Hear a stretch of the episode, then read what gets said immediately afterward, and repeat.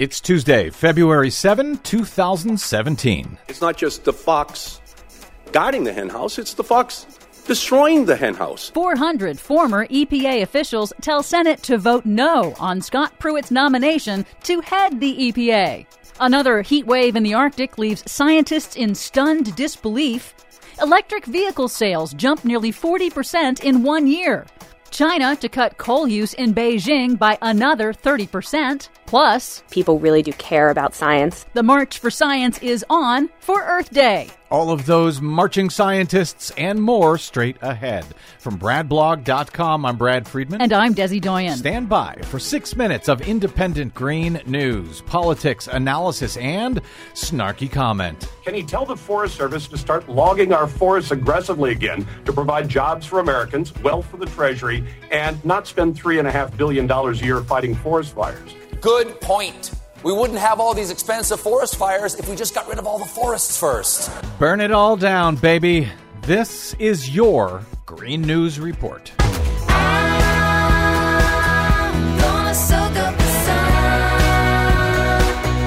Okay, Desi Doyen, I know you were watching the Super Bowl ads closely, and while there were no overt environmental ads, at least that I noticed, you noticed something else among those commercials. Yes, the ads of Super Bowl 51 were a little different this year. I noticed that they showed not only diversity in people, but I also noticed diversity among car choices. Mm. The Super Bowl ads to me seemed quite remarkable because of how unremarkable hybrid and electric cars were in those ads. There weren't any really overt environmental statements. The cars were just portrayed as normal and not at all an unusual choice for average consumers in their everyday lives. Normalizing electric vehicles, normalizing yeah. hybrid vehicles. Exactly. And that normalization of electric cars is showing up in sales. According to a new analysis by Forbes this week, electric vehicle sales in the U.S. are climbing steadily. By the end of last year, year, with 30 different EV models available, sales of electric cars jumped nearly 40% over 2015.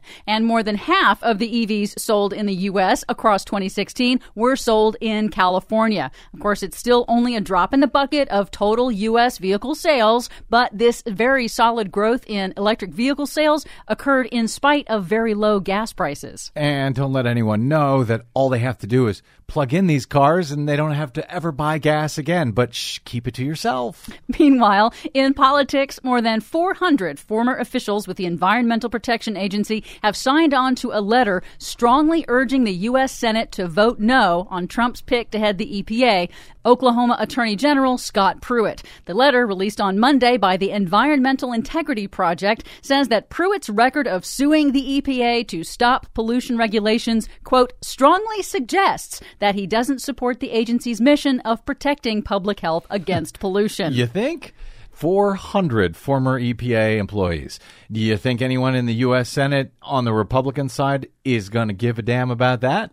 Probably not. Of course not. And in the U.S. House, one U.S. congressman has already proposed a bill to abolish the EPA. But scientists are pushing back, taking inspiration from the wildly successful Women's March the day after Donald Trump's inauguration. A group of scientists have set a March for Science, appropriately for Earth Day, Saturday, April 22nd in Washington, D.C. They'll rally for scientific integrity and evidence based policy. Yeah, well, good luck with that. I hope they have funny pink hats to wear. There's also a People's Climate March on Washington, D.C. That's also being organized for the week later, April 29th. That will coincide with Trump's 100th day in office. And that one is being organized by a broad coalition that joined forces at the massive People's Climate March in New York City. Remember back in 2014?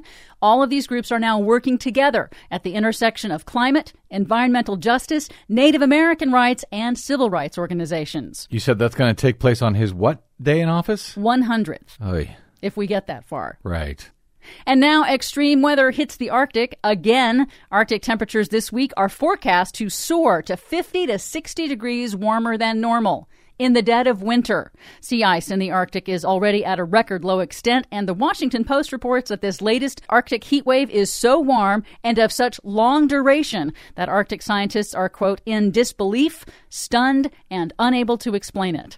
Finally, some good news. China has made another big announcement on cutting out coal. The capital, Beijing, announced plans this week to cut the use of coal by an additional 30% over last year, according to Chinese state run news media. And they've set a goal of phasing out the use of coal entirely in the next year in six major districts around the capital to combat dangerous air pollution. Good for China. It's just getting kind of embarrassing for America at this point, isn't it? Well, with the U.S. taking a step back, China's taking the step forward. For more on all of those stories and the ones we couldn't get to, check out our website at greennews.bradblog.com.